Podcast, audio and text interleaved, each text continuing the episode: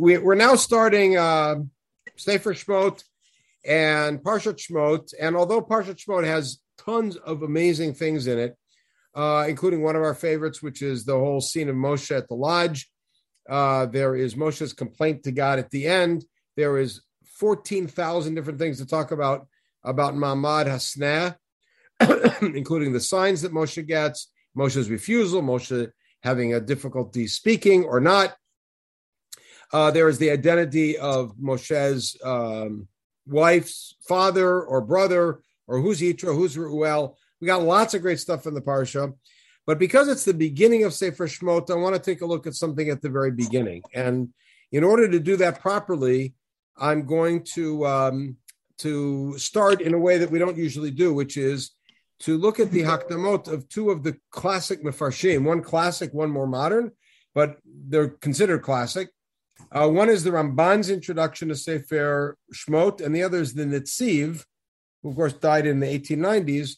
Uh, his commentary to Sefer Shmot, the introduction to his to his commentary, because it's going to illuminate for us um, some of the direction about the the larger question we want to deal with, which really informs the first four parashot here in a sense, but in a sense, it informs all of Jewish history, because I think it's safe to say that the foundational moment of Jewish history is Yitziat Mitzrayim.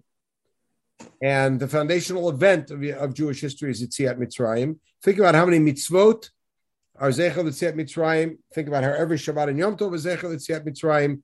I mean, it, it stands as paramount. And indeed, HaKadosh Baruch Hu introduces himself to us as Anochi Adonai Lecha Shel Tziticha Mer Tzitzoyim Beit Avadim, not famously as Asher Barati Shemaim Ba'aretz or anything else. And uh, and we're going to see that the that the roots of Yitziat Mitzrayim, which of course started in Shibud Mitzrayim, in the slavery, um, actually have their roots not in Shemot itself, but in Bereshit. So let's take a look.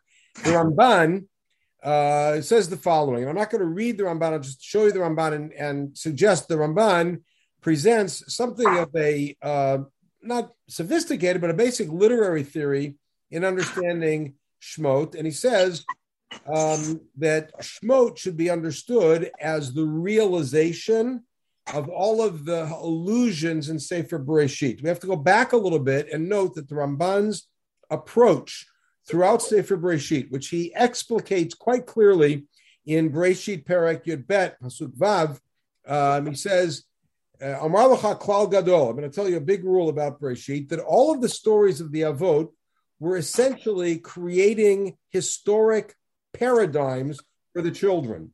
And it says, as an example, uh, Avram went down to Egypt, which the Ramban excoriates him for doing that. Avram went down to Egypt because of a famine and suffered there. Sarah was taken from him, and um, and uh, his uh, the family went through difficulties but they were enriched. And then after they were enriched, they left with great wealth and they were thrown out of the country. And he says that's going to happen with the children too. So this is the Ramban's approach. So the Ramban here says that this is really the book of the realization of the of all of the illusions in Sefer Bereshit. And furthermore, he says it's called Sefer Hagula. Now, one parenthetic note, which is important, is that the, the names Breshit, Shmot, Vayikra, Midbar, are not names that Chazal used. Chazal had other names for them. So, for instance, um, they referred to um, Sefer uh, Vayikra throughout the canon as Torat Kohanim. They referred to Sefer Bamidbar as Chumash HaPkudim and Dvarim as Mishnei Torah. Uh, Breshit really wasn't referred to that much, but once in a while it was called Sefer Yitzirah. And the Ramban says that the that Chazal's name for Sefer Shmot was Sefer HaGi'ula. And the Ramban then gives a definition to what Geula is. Geula is not you're in trouble and you get out, but it's more restorative. You're restored to your previous high and noble position. And he says, therefore, and that's his explanation of why Sefer Shemot has to start with a recap of the descent to Egypt because as to start with reminding us, we started with this exile to Egypt, which is self-imposed because of the famine, and it ends with Geulah. So he says, if Geulah meant to just get out of the mess, then it should have ended basically at Kriyat Yamsuf at maximum at Har Sinai. But Geula means to be restored to your original high position, and that high position was to have the Shechina resting among you. And therefore, Sefer Shemot ends, the very last pasuk is that the cloud rested on the Mishkan, demonstrating that the Shekhinah was once again manifest among the people. So that's how he, he explains it. But the reason I brought that in is to show you the intrinsic and organic connection and causal connection between Breshit and Shmot. The Netziv take this a little bit further, and he mentions the names that Chazal gave. And he says that in the Bahag, he referred to, to Shmot as Sefer Hasheni. And he plays with the Sefer Hasheni. And he again talks about how Shmot was the realization of Breshit, but he adds something that the Ramban didn't have. He said, so much of our literature, um, which is admittedly uh, parochial and, and ethnocentric, sees all of creation as revolving around Am Yisrael and Am Yisrael's acceptance of the Torah. The very famous Agadah um, on the sixth day of, of creation you know, every day is Vayer Vavoka Yom Achad, Vayer Yom Sheni. The last one is Vayer Vavoka Yom Hashishi. So, famous drush on that is that all of creation was waiting for the sixth day of Sivan. And if Am Yisrael accepts the Torah, fine. And if not, creation is is reversed. You know, it's all of all of creation is waiting for Mamad Ar Sinai. And if it doesn't happen, then creation gets canceled. That's the midrash. Now, the reason that Tzvi brings that in is to say that Shmot is really the completion of Breshit. The creation of the world gets completed in the second book, which is Am Yisrael being redeemed, being brought to Har Sinai and accepting the Torah. So he takes a different path than the Ramban, but what they have in common is they see an, in, an internal twined connection between Breshit and Shmot, in which Shmot is the realization of or the denouement of Sefer Breshit. Okay, I'm bringing that up as an introduction because I'd like to suggest that what we read about in the introduction, the opening lines of Sefer Shmot, we're going to look quickly through the first chapter of Shmot, which you have in front of you, is really something that we can source back to Sefer Breshit in some ways that may be surprising. All right. Famously, the opening passage of Shmot lists the just the sons, not the rest of the family, uh, that came down with Yaakov to Egypt. And famously, Rashi asked the question, why count them again? We already count them in Breshit, and Rashi has his beautiful Agadah, and the Ramban has his explanation, which we just mentioned, that you have to go back to the Golah or the Galut in order to set it up as a Sefer Geulah. Notice that Yosef is mentioned separately. He was also mentioned separately in the main counting in Vayigash, and it mentions the 11 sons who came down with Yaakov, and then Yosef Hayav Mitzrayim. Okay, fine. And we, we get that. But Yosef seems to be highlighted and singled out because these psukim easily could have said, Ruvain, Shimon, Levi, Yudah, Issachar, Zvulun, Yosef, Binyamin. Could have said that because I'm not so concerned with who actually came down and who was already there. My main point is who's there now. But notice that there's something that's a little awkward happens which is the text says these are Bnei Israel who came down. It counts the eleven, and then it says Vayikol Nefesh Yotzei Yaakov Shivim Nafesh. And if you remember in Vayigash, we had a big big problem. Where do you get seventy from? According to the count, it's sixty nine. So is it Yaakov? Is it Yocheved? Who's the seventieth? But to complicate things further, in that original count of 69, three of the 69 were Yosef, Ephraim, and Menashe. And here it says there were 70 who came, who, who were the, the, the fruit of Yaakov's loins, the Yosef Hayav Mitzrayim, which could lead you to say there's 70 besides Yosef and his kids, which makes it even more confusing. But in any case, Yosef is highlighted here. And when this generation dies, how is it mentioned? Vayamot Yosef v'chol Yosef and his brothers die. Now, by the way, in, if that's all I have, I'm not interested at all. It's not it's not noteworthy because Yosef, of course, is the king. Yosef is the viceroy. Yosef is the cause of them coming down. I understand why he's mentioned here. However, when we get to the next paragraph, we may have to look back at Yosef's being highlighted and see it in a different light. So the next paragraph is the one I want to read through. Vayakom melech hadash asher yada et Yosef. Okay, so a new king comes, And simple pshat is the, the original pharaoh of Yosef's time died. Yosef also died.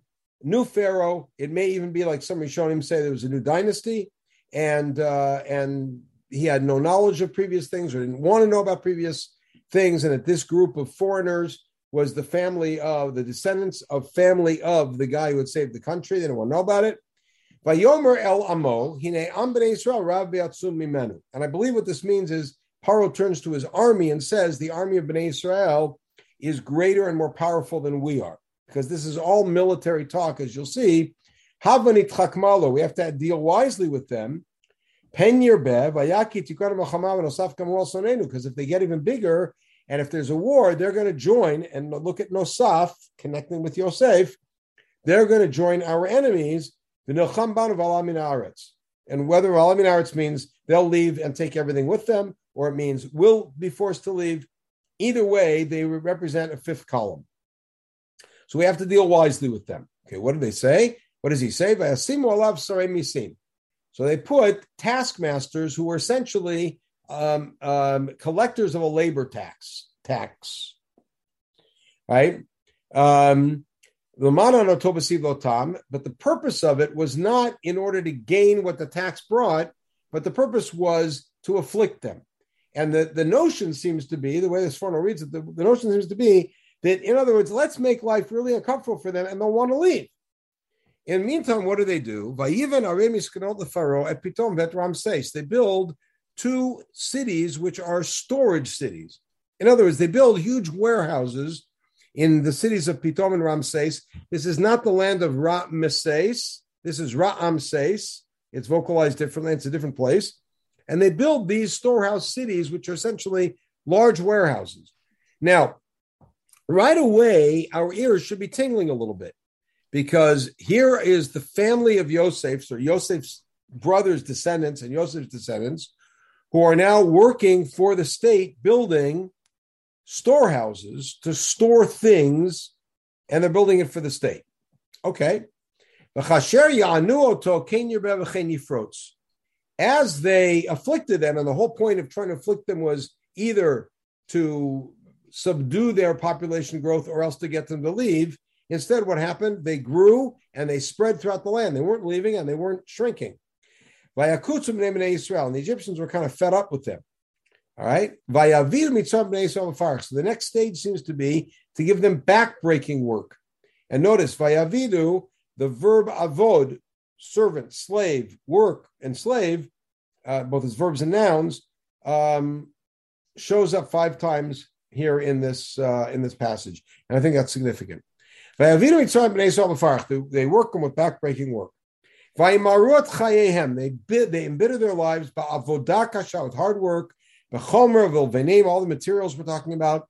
Which means also field work. All the work that was done with backbreaking work. And the text seems to be, sorry for the pun, belaboring the word avodah here, using it unnecessarily. The second of that pasuk would be at kol avodatam befarach. Asher avdu ben befarach seems to be extra, as if the text is just trying to really hammer home the word eved.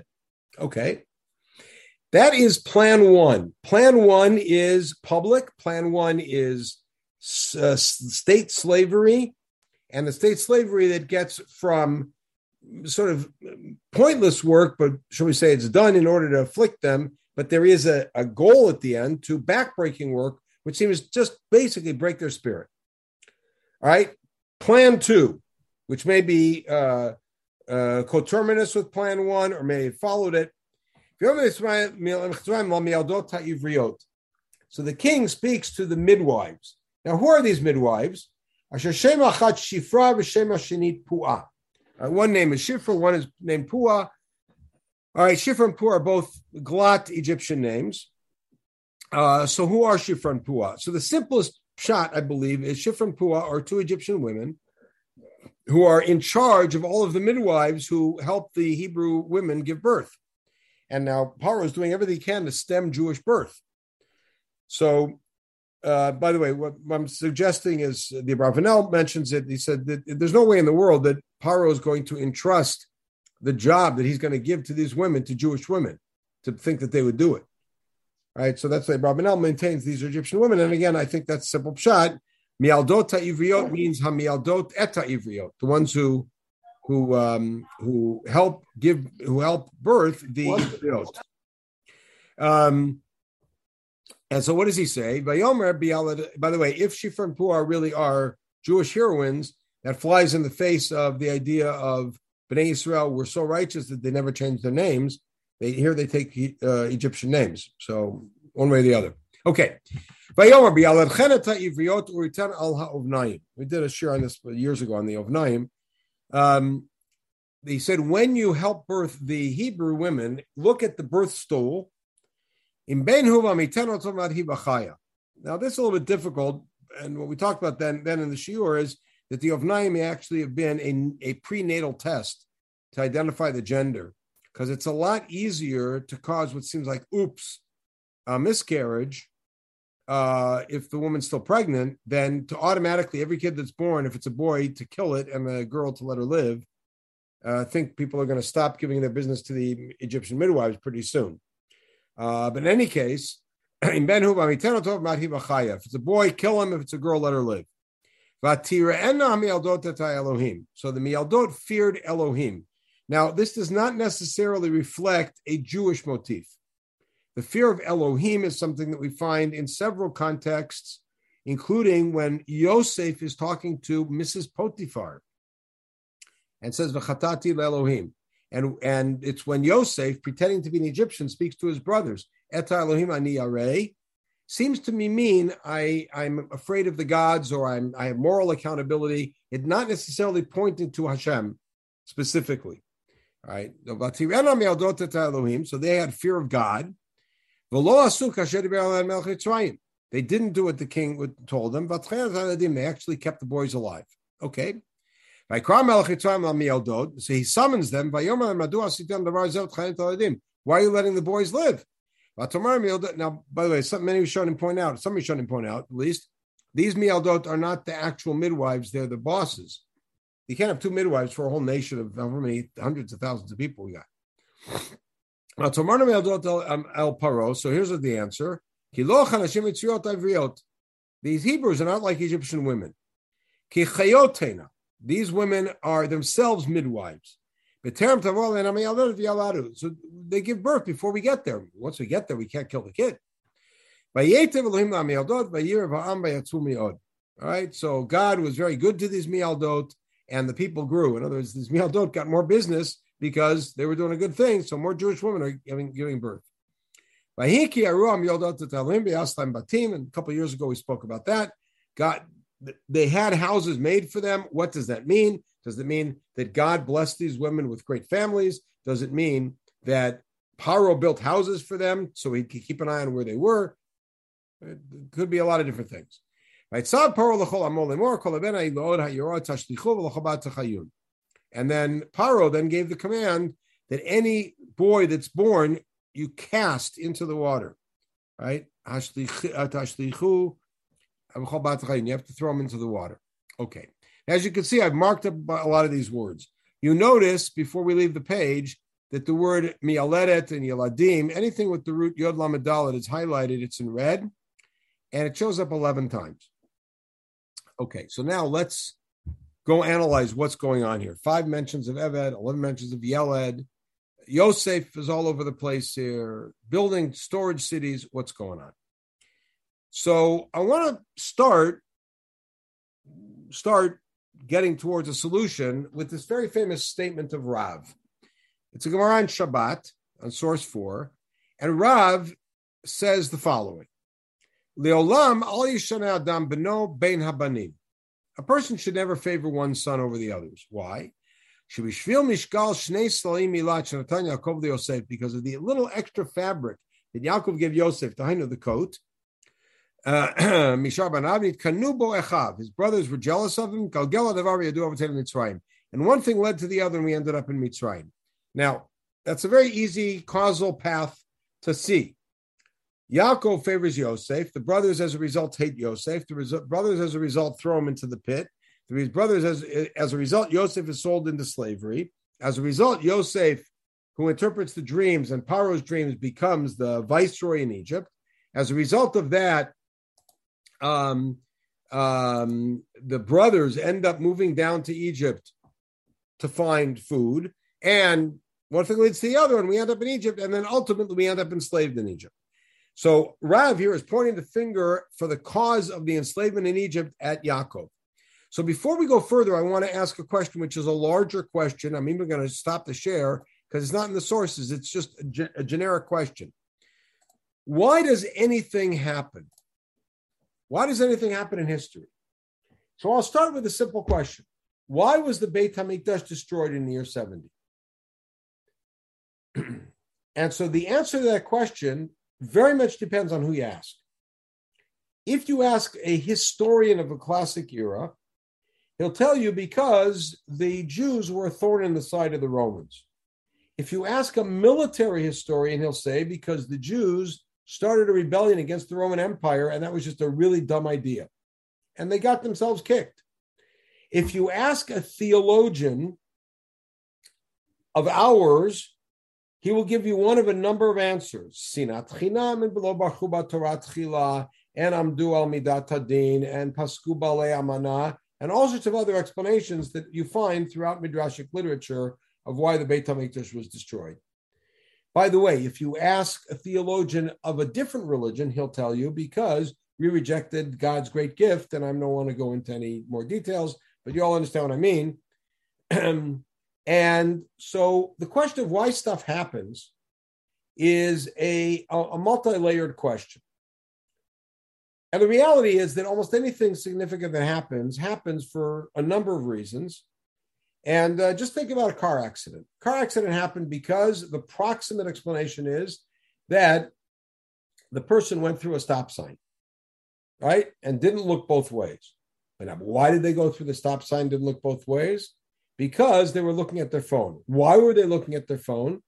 Because they just had a very bad meeting with their boss and they were afraid of what their boss was going to say, and they saw that they got a message. So they looked at the phone to see what the message was. Why did they have a bad, et cetera, et cetera? Right? And much the same is said for major historic events. If you want to ask why did World War I break out, the answer is because Archduke Ferdinand was assassinated. But why was he assassinated? Go roll back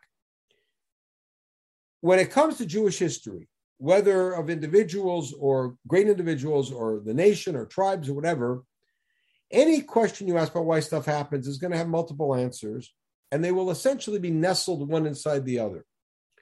So if you ask, why did Yeshua's army lose at Ha'ai? The proximate answer, the immediate answer, the revealed answer, the one that a political scientist or a military historian could tell you is they had bad information. And it's right there in the text. They were told eh, this town's easy, don't send much of the army. Underneath that, we're told there's a deeper thing, which is they had lost God's favor because one person had stole from the loot of, of Yericho. And then again, underneath that, you have to find out why did the guy take from them. So there is what they like to call, but I'm not not comfortable with these terms, the pragmatic explanation and the religious explanation. But I think more accurate terms would be the proximate, overt causal explanation and the more sublime theological explanation for things. Now, if I ask why were Bnei Israel enslaved in Egypt, so the theologian is going to say because um, God said there's going to be a Brit Ben Abatarim, and in order for you guys to be able to achieve what you need to achieve, you have to first be enslaved for a long time, et cetera, et cetera. Rav here is pointing to something different. He's saying we were enslaved in Egypt because we ended up in Egypt because of the way we treated each other. And why did we treat each other so badly? Because father made the big mistake of favoring one son over the other. Okay, I want to set that up here because I want us to go back and take a look at this. If you recall, the last phrase used in Perek Aleph is any boy born of the Hebrews, tashlichuhu, throw him into the river. Now, lahashlich, that verb, lahashlich, is usually used when it comes to objects, not people. People are not cast down. People are thrown down. We, we, we appeal, right? Or the nichshal, not lahashlich. But notice where it is used. It's used here in source five when describing the brothers' conversation about what to do with Yosef. And then Reuven's come back, and then what they actually did. The brothers say, Nashlichehu let's throw him, cast him into one of the cisterns. Reuven comes back and says, Hashlichu rather cast him into that cistern. And in reality, they cast him down. Now, again, that's a word that's not used with humans, but it's used here in the context, context of Yosef, as if they're treating Yosef like an object to be cast away and cast down and cast out of sight. Notice that Paro uses the same word here. And I promise you, Paro didn't use this word. Paro was not speaking Ivri to his, to his community. He was speaking Egyptian. Which means HaKadosh Baruch Hu tells Moshe Rabbeinu, here's how I want you to translate what Paro said. I want you to write down Paro's orders in Hebrew, and I want you to use the word tashlichuhu. Why does HaKadosh Baruch Hu want to use that? Because he's telling you that the reason that these Jewish kids, there's a decree of the Pharaoh to throw the Jewish kids in the water, starts with the brothers casting Yosef into that water of the bor, which ended up being the bor without water. Okay, but there's more to it than that. If you take a look at Yosef's economic plan, source six, which we get in detail, which seems to be superfluous and really irrelevant to us. The detail of Yosef's plan of getting the Egyptians to sell back their grain and then sell back their animals and all of that in order to get grain to plant, and then finally their homes, and then finally themselves, which ends up with the following reality. So it starts with, I want to take you back to um, it starts with here. The people come to Paro and say to Yosef and say, Pharaoh, take us, take our, take ourselves, take our land, take everything. We'll all be slaves to Paro, just so we can eat. And Vayoyikin Yosef and call him out Mitzrayim the Pharaoh. That's what Yosef does. He buys all of the land of Mitzrayim for Paro. Now you see that Ta'am Haviro Tole Arim. We have this pasuk, the, the phrase that says, he took the nation and he, he moved them to cities, meaning moved them off the land, population transfer. It's a very strange pasuk. In the Septuagint, it's translated as follows: that he moved them as paidas, which means slaves. And by the way, in the Samaritan Torah, it reads that ta'am hevid otola avadim. Do you see it? Instead of he'avir otola arim, it's hevid otola avadim, which, by the way, contextually makes a lot more sense. He made all the people slaves. Now, when he made them slaves, he made them slaves in a very um, uh, brilliant and humanitarian way. You're all slaves of Paro. All the land that you are working is Paro's land, but you get to keep 80% of the yield, which, by the way, is a brilliant move because the failure of socialism and the, the huge failure of communism is that it robs people of ambition. I work as much as I can or want to, and I'll get taken care of as much as I need, which means I can sit around and do nothing all day, maybe drink vodka all day, and the state's still going to feed me the same amount as if I work hard. So why work hard. Yosef anticipates the problem, Ki'ilu, anticipates angles maybe, and says, you know what? We've got to give them a reason to work. So 80% of your yield you keep.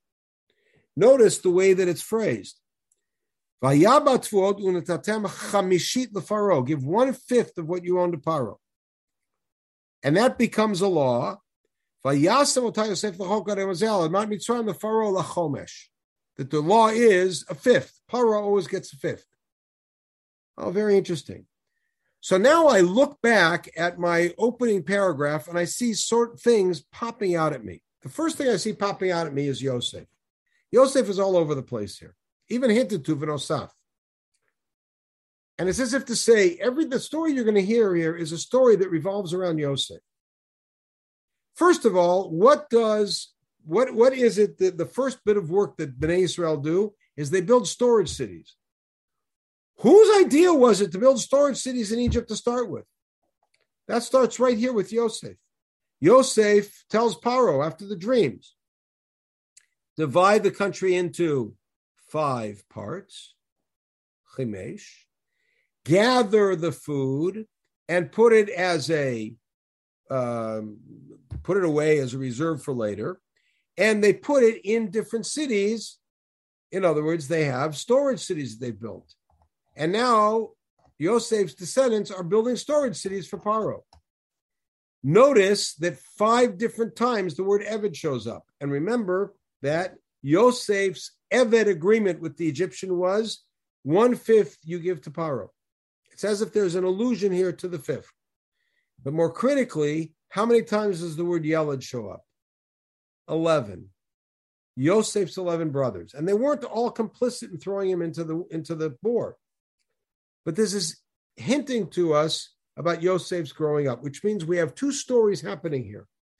Backstories. We have the backstory of the sale of Yosef, which was clearly a cause for them ending up in Egypt at all.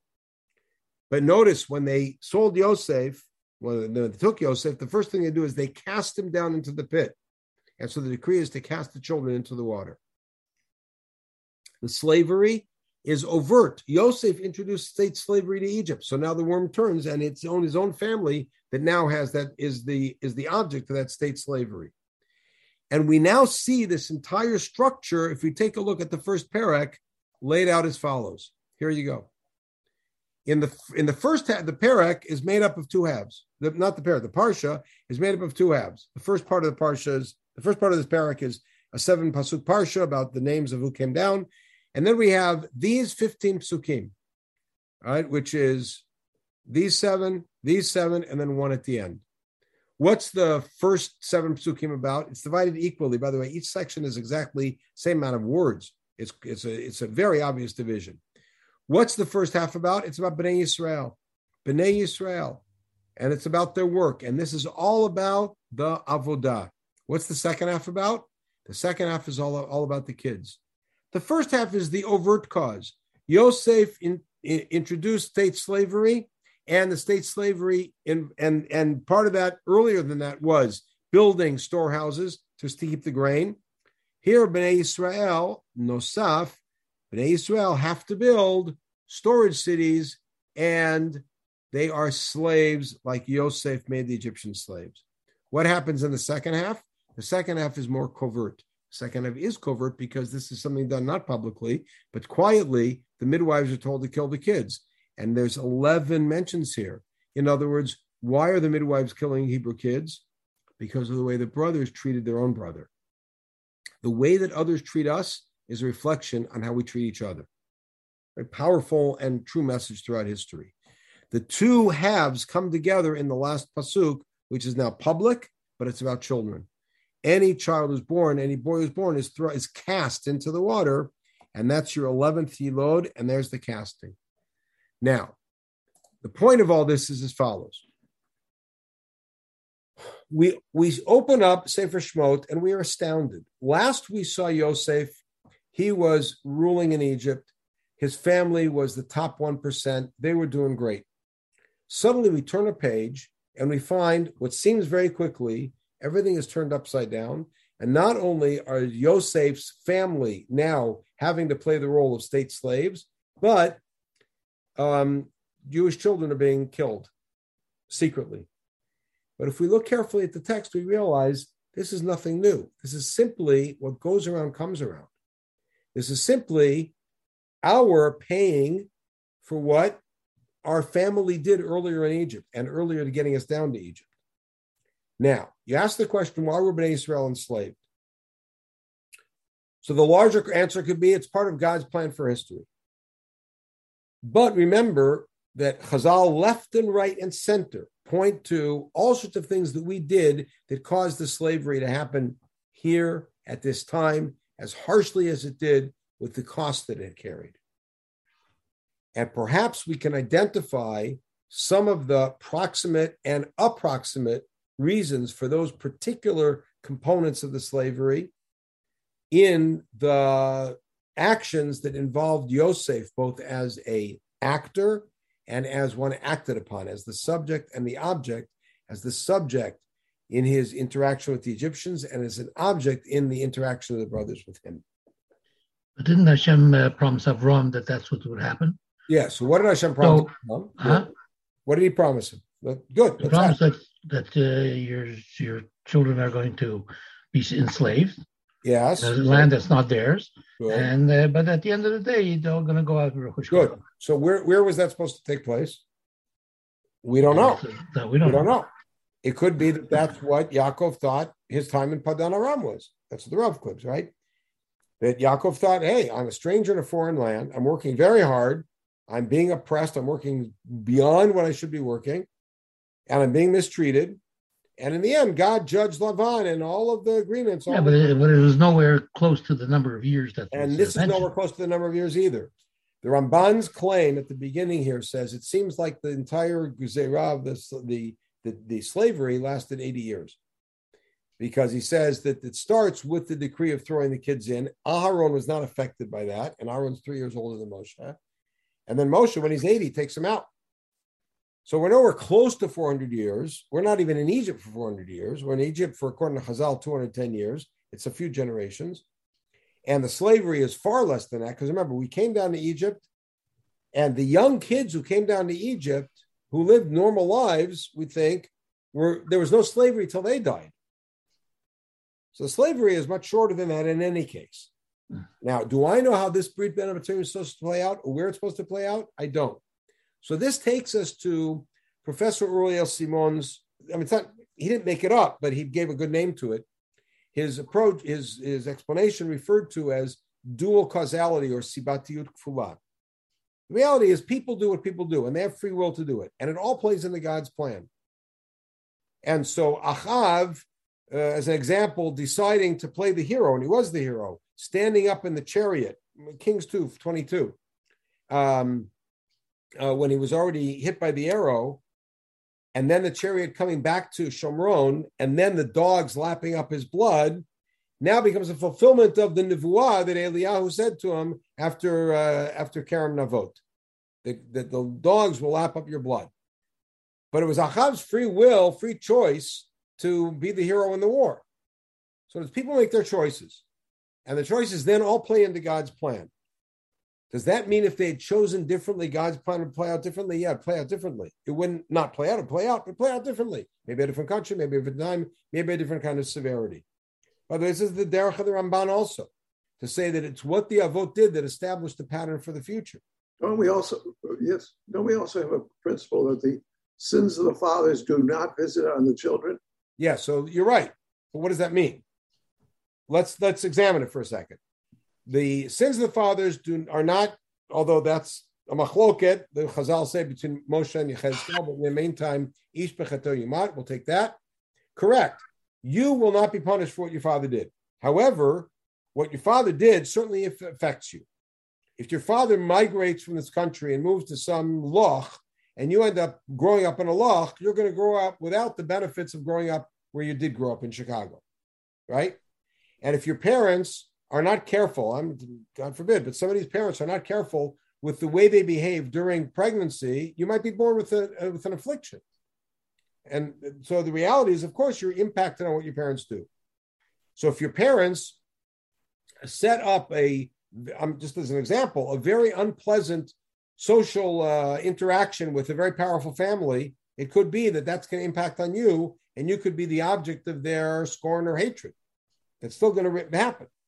So if Yosef comes in and he establishes, I want you to picture if you're an Egyptian and you know that there's a family of people who are descended from migrants, they're Hebrews, they're people we don't like at all. We about Mitzrayim, they're shepherds, and they've come in, and suddenly we turn around, and these guys are the landowners, these guys are the wealthy in our country. There's every reason to feel resentment, and it's very easy for a leader to turn the angry crowd against them. Right now, had we come into the land and gotten the grain and gone back to Canaan, it would have that promise would have had to play out differently. And had we come in the land and refused Joseph's largesse and said, "We'll be like all the other Egyptians. We won't own land. We'll work for the state," it would have played out differently. Would God's plan have played out? Of course, but where, when, how? That's God's plan right? So we have to remember that we we play our role, God plays His role, and now what we're trying to do, and what I'm suggesting in this shiur, is to see how the specifics of what played out in Mitzrayim were perhaps something that we brought, we ourselves introduced, both by the way we, the economic policy of Yosef, perhaps more critically and more painfully, the way that the brothers treated each other. By the way, in the Midrashim, the way the brothers treated Yosef is one of the most powerful themes that repeats in Jewish history. As Jews being hurt by the fact that Yosef was treated that way by his brothers, it is the central theme in the martyrology of the Asar Malchut. All starts there. So hopefully, this gives us a, a, new sense of understanding the opening chapters of Shmot and perhaps how Shmot, and as I said in the opening this year, how Shmot really is the the denouement of Sefer Bereshit. Preferential treatment is at the heart of what went wrong with Yaakov and uh, and Yosef, let's say. Yeah. Did Yosef not learn that preferential treatment for his family would result in something bad as well on a larger scale? Yeah, correct. So if you look at at, at Yosef looking at the regular rest of Bnei Yaakov and the rest of the Egyptians with all his family, and he's preferring one over the other, you're right. I don't think that Yosef looked at it that way. And I don't think the Egyptians at the time did. I think the Egyptians at the time were so beholden to Yosef and so gratified and and and filled with gratitude towards him that he had saved them that okay your brothers they should get the best but you know it, the, these things do have an impact and over time the impact is felt look throughout history these are lessons that we see in in all of history